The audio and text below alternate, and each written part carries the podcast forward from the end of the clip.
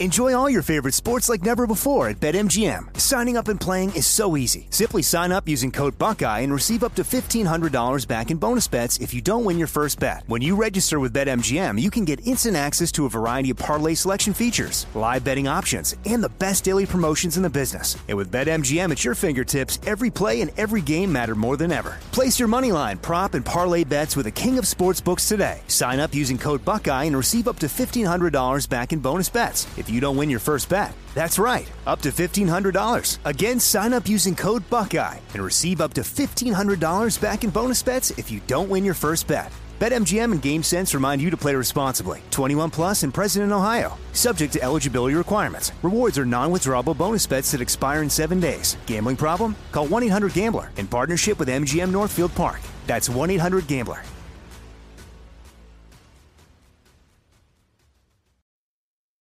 Welcome to Haunted Road, a production of iHeartRadio and Grim and Mild from Aaron Mahnke.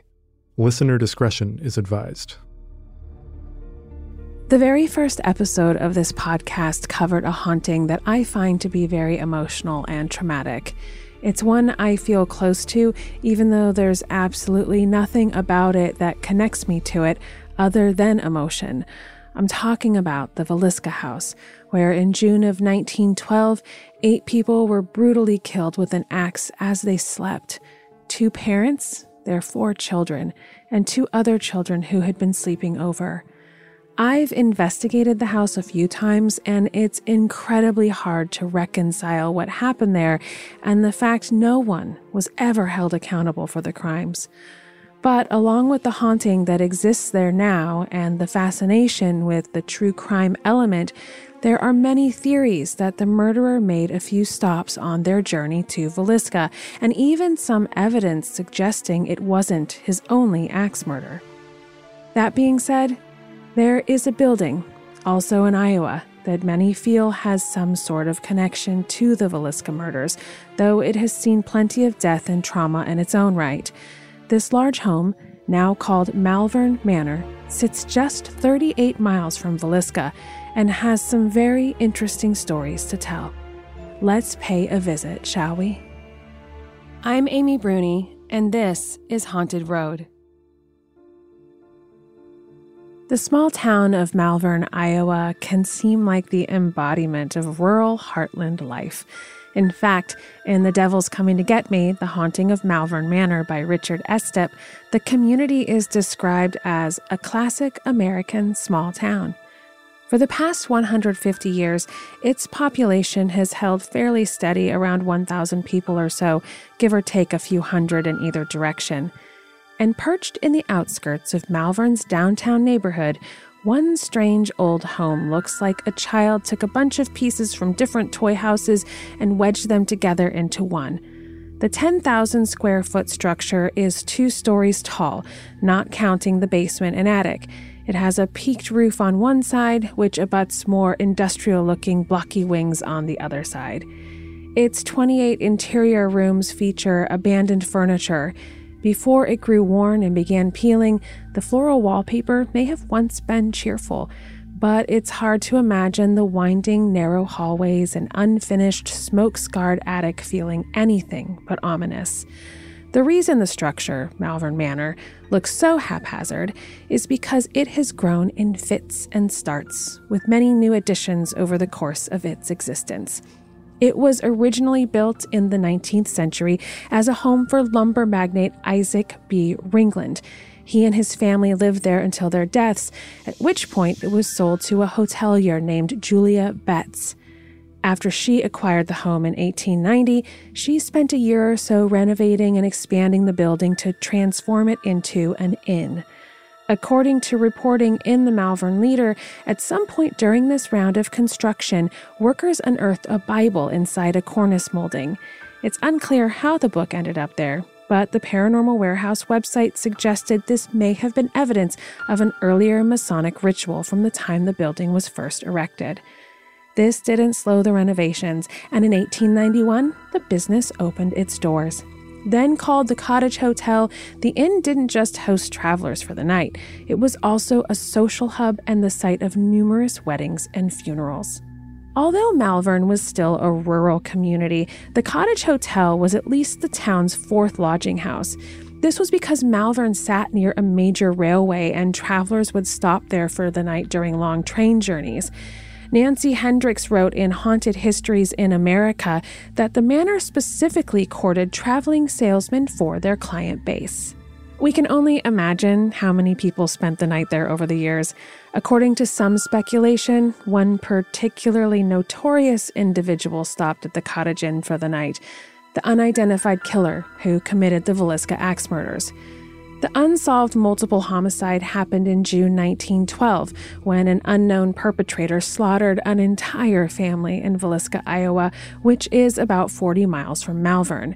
Now, as we don't even know their identity, there is no record or proof that the killer ever set foot in the town of Malvern or the Cottage Hotel, but it's possible. Investigators believe the murderer took the train in, so the lodging would have been a reasonable place to stop for the night. Today, the site of the Villisca axe murders employs Johnny Houser, friend of the show, as a caretaker. Johnny claims he's somehow drawn to the Malvern Manor, and he sees this as evidence that the two houses are connected. As reported by Richard Estep, Houser has also alleged that a large quartz vein runs between the homes, supernaturally linking them. While we can't verify any formal connection between the Malvern Manor and the multiple homicide, it's possible the killer contributed to some of the eerie energy that seems to permeate the grounds. Throughout the early 1900s, the hotel changed ownership numerous times, during that period, it also underwent numerous renovations and expansions, creating that patched together aesthetic I referenced earlier. In an article, A Brief History of the Malvern, John D. Paddock speculated the hotel might have been suffering from bad luck due to hoodoo. Regardless, in 1956, the facility stopped operating as a lodging and was converted into a nursing home but it wasn't much more successful now than it had been as a hotel. While the residents were initially pleased with the clean, well maintained facility, it soon had to be shut down when government officials discovered the hallways were too narrow to wheel beds down them. In June 1976, the manor transformed once again, this time to a hospital for people with physical and mental disabilities. Reporting in a local newspaper suggested the staff went to great lengths to make patients feel safe and comfortable. One client described how they dined, worshipped, and explored their hobbies with the other residents, forming a makeshift family. The Devil's Coming to Get Me, The Haunting of Malvern Manor by Richard Estep, tells a different story, in this book, Richard discussed one resident who was said to be highly aggressive and murdered at least two people. He chased staffers down the hall when they were performing checks, and many employees were afraid to interact with him at all. They'd refuse to help him dress or put his shoes on in the morning. There are also accounts, which are unverified, of another patient named Grace, who stayed in a room on the first floor. Rumors suggest she suffered from multiple personality disorder. The American Hauntings Ghost Hunts webpage titled Night at the Malvern Manor discussed how staffers would often walk by Grace's room late in the evening. They'd hear a man's voice repeating, The devil's coming to get me. The devil's coming to get me. When these employees would open the door to investigate, they'd find Grace alone, speaking in the deep male voice to herself. While the residents sought treatment at the hospital, history repeated itself. Once more, the state had to intervene and shut the business down. This time it was because, as Clark Kaufman wrote for the Des Moines Register, the structure's electrical system wasn't up to code. Additionally, they weren't maintaining the proper records on their employees or patients, adhering to food safety and preparation procedures, or taking proper steps to prevent outbreaks and spread of infectious disease. In 2004, the hospital was shuttered. Afterward, the Malvern Manor spent one year as another care facility called the Heritage House before it was finally condemned for good. Today, the building belongs to private owners with an interest in the paranormal. They gave the facility its current name, Malvern Manor, and they host haunted tours on the premises because supposedly it's a hub for supernatural activities. It's been estimated that roughly 100 people have died in the building since its construction, so it's almost to be expected that the house's hallways echo with disembodied moans, footsteps, and voices. Visitors say they hear heavy dragging sounds, like someone unseen is moving furniture around. Others have seen balls roll or rocking chairs shift without being pushed. Partial shadow figures sometimes appear, and guests should expect to be touched or groped as they pass through the house. Many have pointed at one possible source for all these disturbances. In the house, a display case holds a doll named Rose, who is said to be haunted. Reportedly, Rose often moves around on her own. Some speculate that Rose's influence extends beyond her enclosed case and she can cause disturbances throughout the house, particularly on the second floor. Rose has been linked to another spirit called Number One. Richard Estep highlighted this connection in the text in his book. He also reported that Number One has a deep male voice when he speaks and growls aggressively at visitors. But Rose and Number One don't seem to be responsible for everything that happens at Malvern Manor. The still unidentified perpetrator of the Villisca axe murders has reportedly made contact with investigators at the manor. And earlier, I discussed one former patient from when the building operated as a mental health facility, the man who chased terrified staffers in the halls. His six foot seven inch specter still appears in the second floor hallways, charging at guests the same way he bore down on employees so many years ago. Visitors have also reported instances associated with Grace, the woman who allegedly spoke in a deep male voice while alone late at night in her room. At times, the overwhelming sour scent of urine will fill her former chambers. In room 7, a spectral spirit screams in terror, believing her family left her unloved and forgotten at the facility. And another ghost in the lobby has been identified as Harry, who lived at the manor when it was a nursing home. Richard Estep reports that Harry was wheelchair bound in life and enjoyed humming along and whistling to the radio. Today, he'll push seemingly empty wheelchairs around, still whistling and humming all the while.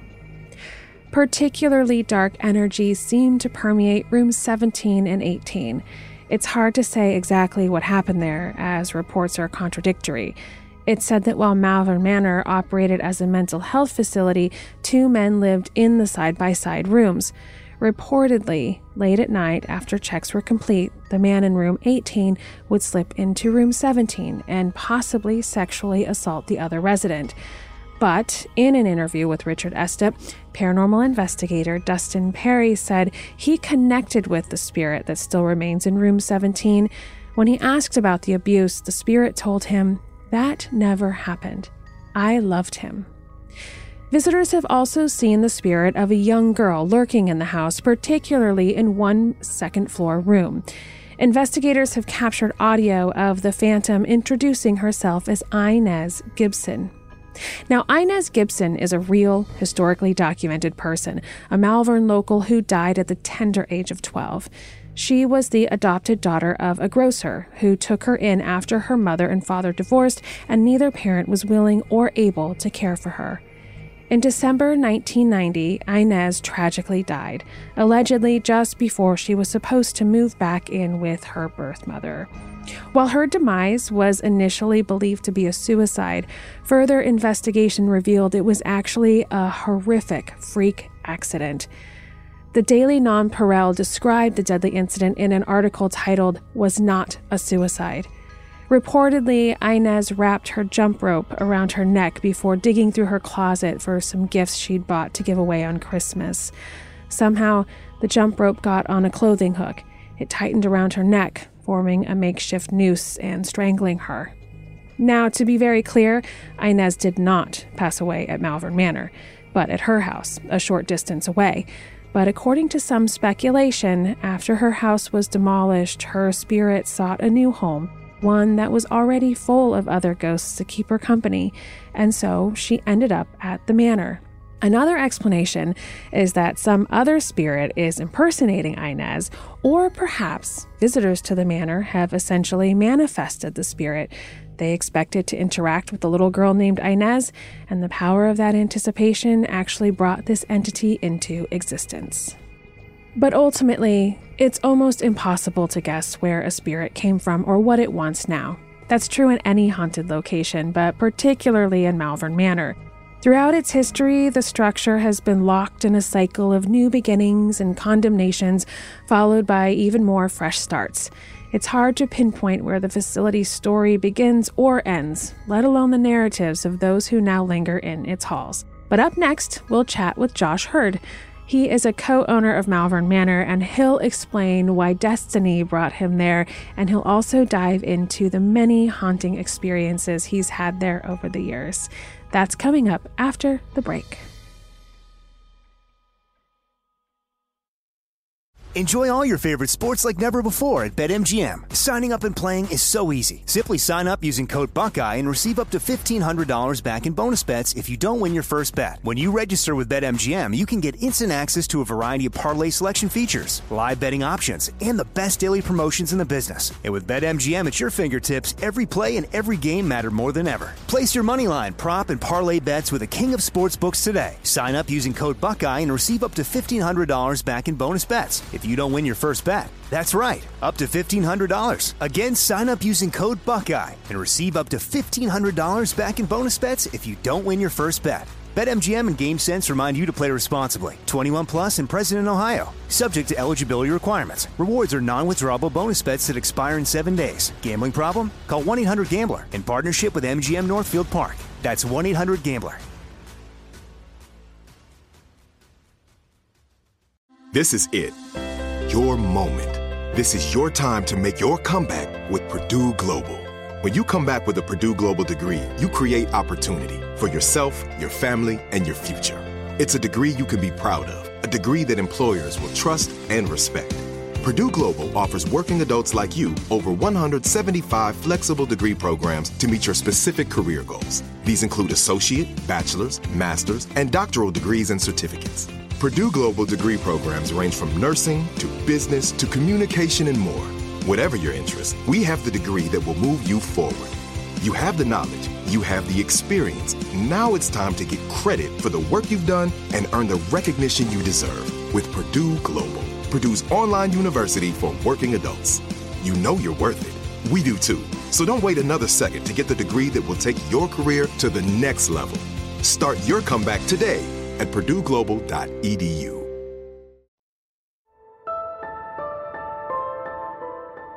All right, so I am now joined by Josh Heard, who is one of the co owners of Malvern Manor. Really, not anyone more perfect to speak with about this. So, welcome to the program, Josh. Oh, thank you so much for having me.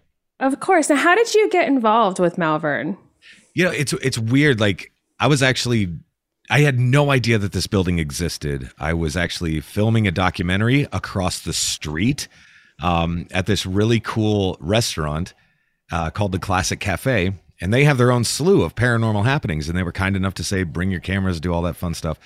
And we went over there and I didn't realize there was a bar that's attached to the Classic Cafe. It was a Friday evening and apparently it had been a pretty rough week for a lot of people because they were they were very loud and boisterous. Uh, but we really couldn't investigate at all and give it a really a fair shake, uh, mm-hmm. uh, just from noise contamination and all that. So I went outside and I met this guy who was like, "What's with all the cameras, dude?" And I told him uh, what we were doing, and um, I'm like, God, this guy's gonna think I'm crazy. You know what I mean? But he was like, Oh, that's kind of cool. Um, he goes, I really don't believe in this stuff. However, he's like, I got this building, and it used to be, you know, basically a hotel, and then it was a a group home or a nursing home, and then like a group home for mentally handicapped people, all that stuff. And he's like, Yeah, the place is like 10,000 square feet. I'm like, Where is this place? And he's like, Right there across the street. And I'm like, Wow. Pretty sure we just became best friends, you know? so I'm like, Hey, man, uh, he let us in, and I mean, we had more happen to us in the first two hours than we had in the last two years. So it was, it was absolutely mind-boggling, like what was happening. And I'm like, I don't think you realize what you have here. You know what I mean? Um, and, and so it was that point that I was like, kind of talked him into opening the doors uh, to the public because the building was just sitting here completely vacant. Right. And so yeah, and now we're lucky enough to keep the building doing what it's doing. Yeah, that's great. I mean, it is kind of one of those situations where it seems like the paranormal kind of keeps history alive, you know, and I really like that because sometimes there are these buildings, especially kind of in the Midwest, where if someone wasn't looking for ghosts in them, there probably wouldn't be a whole lot else happening inside of them, if that makes sense. And so, uh, you know, weirdly, you you breathe new life into it, which I really like. Um, the history to me is fascinating. We covered that in the first half, but um, you know, I can't imagine you know having those experiences so quickly and then convincing him to open the doors to going on to be you know part owner of the location. Has this place just kind of become like your life in some ways? Oh my god, yeah. Like I feel like I'm married to the place, right? Like it's, it's one of those things where it's like I'm I'm very similar in the respect that I really enjoy history and when you can correlate historical fact with paranormal happenings, like that to me is the good stuff. Right. Um, when those two things can kind of come together and momentarily shake hands, you know, it's like, wow. Um, very, very interesting stuff. And so I, I became obsessed with this place. Um, more in a healthy respect. Uh, my my wife may argue, I don't know, but still, um, like it's it's it's amazing to me, like like one of the first things that I did after, you know, acquiring this building then for ourselves is I invited the former nursing staff back here. Like walk me down memory lane. Like I wanted yeah. to know what the day to day was like here. Um, it's, it's fascinating stuff to me. I love That's a great move. I love that. Um, you know, not a lot of people have that opportunity, which is is it's so uh, that's valuable information to have when you're investigating. Um, now, when you first went in there, what was the moment when you were like, this is something special? Like when something happened, you know, paranormally speaking, like when were you like, oh, there's something to this? You know, it was honestly like within the first 45 minutes of getting into the building, we were upstairs on the second floor. And I remember specifically hearing footsteps coming down the hallway, which it's an old building. You're certainly going to hear footsteps coming towards you. Um, but everybody was accounted for. Everybody was in the room. Um, and so I'm like, well, that's interesting. But then we heard uh, a very audible, disembodied, like female voice. And it couldn't make out anything that it was saying. It almost sounded like a like a moan or a hum or something similar. But it happened twice. And I was like, what in the world is going on here? So it really left me like scratching my head because again, like no females were present with us that night. And everybody was accounted for. So I'm like, I don't understand. Um, there were numerous things that happened just that night that that really made me scratch my head and think, okay, this place is something special, you know? Do you think that most of the activity there seems to be kind of more on the intelligent side, or do you think it's a lot of residual activity? I would I would say there's a, a fair amount of both going on. Um, a, a lot of what I seem to capture does seem to have some form of intelligence to it. It's it's answering questions and, and things like that. Then there are other times where it's almost as if and I don't even know how this is possible. If it is something that's intelligent, I don't know. Maybe they just think I'm a resident. But they, I've been told numerous times to get back in my room. Strange. And I'm like, so if I'm walking around, it's the middle of the night, you know, and it's like, get back to your room. It's like, oh, you think I'm, I'm a patient here. Yeah. Uh, so they know. They're like, you're up and about when you are not supposed to be, and you're either getting in trouble or someone's looking out for you. Both very interesting. I think so too. So I'm like, gosh, is this something that's intelligent or something that's residual, or is it somehow a mixture of both? Like, I have no idea. Have you been able to kind of verify activity and link it to people who were, uh, you know, who lived in that location at some point? Definitely.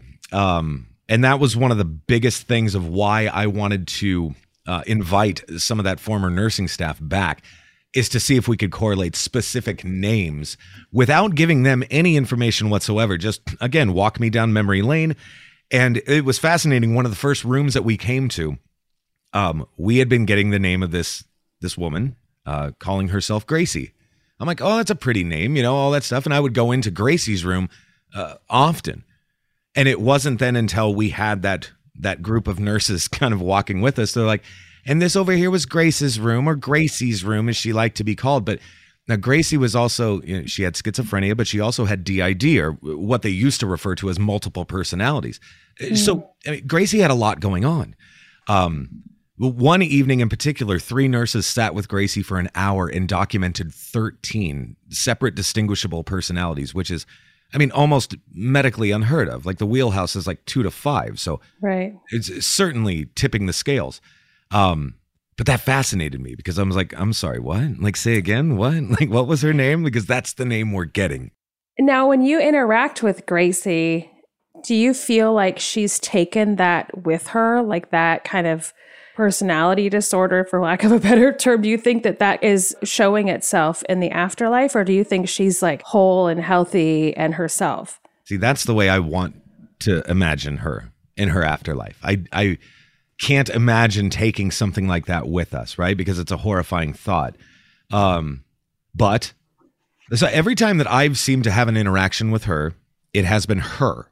I will say that. Now, I will also say that I've had numerous conversations with friends. You know those weird uh, late night conversations where you've had one too many glasses of wine. Um, had a few of those. Yeah, and you go down rabbit holes, right? Mm-hmm. I mean, mm-hmm. that's what happens. But numerous times we've talked and we're like, my God, like, what if those personalities do transfer on uh, to the next life or what have you? It's like, what if Gracie is just the antecedent of the haunting? What if she's haunting this place and mm-hmm. it's just mm-hmm. an offshoot of different personalities and things like that, which is also a terrifying thought to to entertain. Right, and then it also makes you wonder, like, where does that actually come from? Is that our brain, or is it our psyche? Is it our soul? You know, I don't know. I, it, it, does raise a lot of questions. But uh, now, when you had the staff there, did they ever claim that they had experiences when it was operating? Absolutely, which I also found fascinating because they like, oh they're like, gosh, this feels just like before. I'm like, what do you mean by that? They're like, it just feels like eyes are on me. And I have had numerous people that were former staff members here um, that have come through and they they always say, oh, this was the best job I ever had, or this was the worst job I've ever had. And it's interesting to me just how how that dichotomy works, right? And they're like, oh, I remember specifically this one time, like I went upstairs and I was trying to fix a resident's bed and like all of this stuff was happening around them, but nobody was around. And so I was like, this is fascinating to me that they were having different pieces of activity happen that they couldn't themselves just explain away.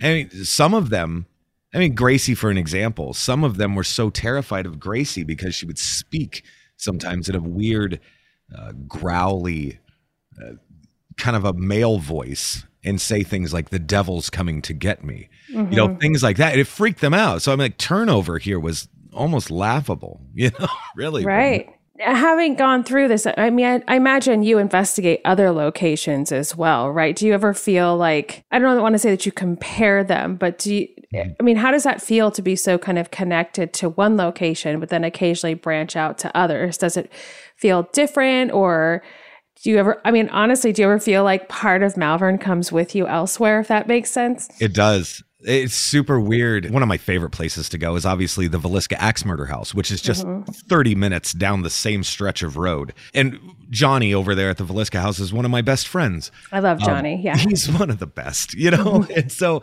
it's it's just good people uh, and good fun. But it's interesting, like going into another location and separating yourself from what you already know to be the normal, right? So it's like, right. oh, I could go and investigate the Queen Mary, for an example, or some place like that, and have to mentally say to myself, okay, dude, this is not going to be what you're used to. You know what I mean? This is not going to be. And I think, honestly, as weird as this sounds, the spirits here are more familiar with me. Oh, that's the guy that wipes down the counters. That's the guy that annoys me with the vacuum cleaner.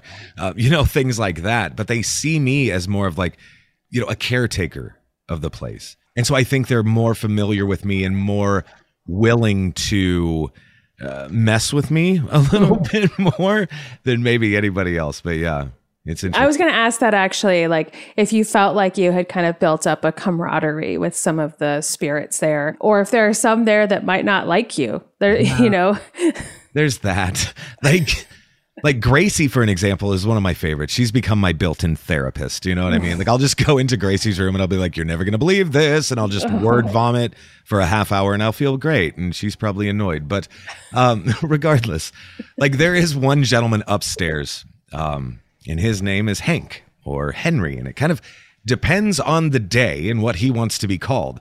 Um, he's your very stereotypical grumpy old man, and he just doesn't seem to enjoy company. He certainly doesn't enjoy the company of of female investigators. That is for sure. Um, but like he's just a crotchety old dude. And like he would sit out on the front porch and like throw rocks at children and things like that. So he's just kind of a butthead. I also kind of aspire to be this man one day, right? But Yeah, at this rate, you might be. maybe, maybe. But no, he's honestly like one of my favorites too because he will just kind of flip you crap. You know what I mean? But I'm also flipping it right back. But it's almost like a buddy thing. Um, but I do think that I get on his nerves more often than not. Do you really think there's a connection between Malvern and Villisca? It's it's fascinating. Um, again, one of those conversations that happened after too many glasses of wine with Johnny Houser, right? Um, but I can only imagine. He's so much fun. Oh my God, yes. Um, but it, it is interesting because there does seem to be some kind of correlation, some kind of a tie that we're not quite privy to yet. Um, things that I don't quite know. Like we're getting EVPs here, for an example, that would suggest Villisca. However, they're also getting EVPs in Villisca that are suggesting Malvern. It makes no sense. Like I would give my left arm to see a, a ledger from the hotel Right. uh, back in 1910 in June specifically, or Yeah. 1912, excuse me. well, um, no, yeah, exactly. And well, it also makes you wonder too, because obviously Villisca was huge news. And so sometimes even just a news story can be enough of triggering information to get a spirit to speak with you. Even if they weren't necessarily involved in it, it's enough for them to be like, oh, yeah, I remember that. Clearly, everyone who was at Malvern knew about that. Obviously, we could go down the rabbit hole, oh, but but that's a possibility too. I find that connection to be very interesting. And Johnny brought it up to me when I was at Villisca last. He was oh, like, "You got to go to Malvern," and I still can't believe I haven't been there. To be honest, I have this very weird draw to Iowa. So like I've always like every time we've gone there to investigate or whatever, I've always had this kind of draw to it and can come to find out like I was half adopted and mm-hmm. a bunch of my birth family is all from Iowa. Like oh, I'm descended right? from Iowans. yeah. Wow. So yeah, so strange. But Oh, that's interesting. Yeah, Yeah. and I mean, honestly, like what you guys go to um, Belvoir a lot, Mm-hmm. yeah. uh, which I mean, that's just two hours away, give or take, two and a half. Yeah, when we were filming at Villisca for Kindred, the owner of Belvoir, so Jesse is one of my best friends, and so he came out and hung out with us. And cool. so personally, like, do you ever? Well, first of all, do you live in Malvern, or are you just like there all the time? I'm just here all the time. it feels like I live in Malvern. I, I live like 10 or 15 minutes away, which is like just close enough and just far enough away, you know? Yeah, no, that makes sense. Now, do you ever regret the decision to be so heavily involved in it? Sometimes, I guess, like it's weird, right? Like I can't imagine doing anything else now. Mm-hmm. Like I honestly can't. I I feel also very fortunate uh, to be doing what I'm doing because I know a lot of people that would die to do this, you know? Um, but there are certain times, like, I mean, I remember one time giving an interview, sitting in the main room over here, and somebody asked that question Does anything ever follow you home? And I said, No, not really. Like, and right at that moment, my wife called me. And I was like, sorry, guys, I got to take this real quick. And I asked if everything was okay. She goes, I don't know what you guys are doing over there, but you need to knock it off. I'm like, what do you mean? She's like, like the kitchen cabinet doors are opening. The dog is like going absolutely bat crap crazy. He's like, my wife was like, something is going on over here. Please stop. I'm like, we're not doing anything. We're just talking. Yeah, your Malvern friends were like, "Oh, that's something we can do. Let's let's explore this option." Right. Exactly. It's like, oh, and now they heard that. Yeah, Well, hopefully you set some boundaries since then, so that's not happening. definitely. Well, I, I love that. Now I know. So Malvern is open for tours and investigations. Is that correct? Absolutely. Yes. Okay. And how does that work? Like, if people want to come visit and check it out. Yeah, so malvernmanor.weebly.com is the website. And on that website, I mean, you can check out uh, the calendar with available dates. Um, you can request a date. Um, and from there, it just emails me uh, directly and we get you on the calendar and off you go, you know, um, type of thing. So it's, it's super fun. I love meeting new people and seeing people's approach uh, to investigating and all that stuff. I'm sure you have boundaries and things, and everybody's super respectful. And I can only imagine. Yeah, you know, for the most part, they are. It's there's obviously your your outliers, right? Like mm-hmm, every once yeah. in a while, but no, like for the most part, 99% of people come in here uh, very respectfully, which I also say is probably the only way that you're going to get legitimate uh, interactions because absolutely. if you come in kind of like what i call guns ablazing you know where you're like kicking in doors saying show yourself and all yeah. that stuff it's really not going to get you very far. But if you take an hour or you take 90 minutes and you go and just sit in a room and you just ask very generic questions what did you do today? You know what are you what are you doing tomorrow? How was your day? You know things like that like it seems to really elicit a response from these people yeah, I agree completely. So, well, I'm going to have to pay a visit clearly next time I'm in Iowa exploring my heritage. Yes, and please, uh, yes. I will. But I, I really do appreciate you taking the time. It's been a lot of fun chatting with you. Uh, and like I said, hopefully I'll be visiting soon. That sounds great. Thank you. Malvern Manor has left behind its old role as care facility and now caters to supernatural enthusiasts and paranormal investigators. It's oddly appropriate that the facility still straddles the line between looking forward and looking back. Its business model is different from anything it had before, but any interaction with mysticism and spirituality will always involve some engagement with the past. So, while spirits from long ago continue to dwell there today, we can only hope they'll find a pathway forward as well. I'm Amy Bruni, and this was Haunted Road.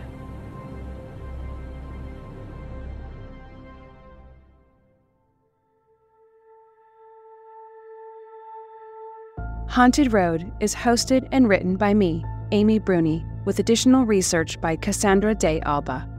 This show is edited and produced by Rima El Kayali, with supervising producer Josh Thane and executive producers Aaron Mahnke, Alex Williams, and Matt Frederick. Haunted Road is a production of iHeartRadio and Grim and Mild from Aaron Mahnke. Learn more about this show over at grimandmild.com. And for more podcasts from iHeartRadio, visit the iHeartRadio app, Apple Podcasts, or wherever you listen to your favorite shows.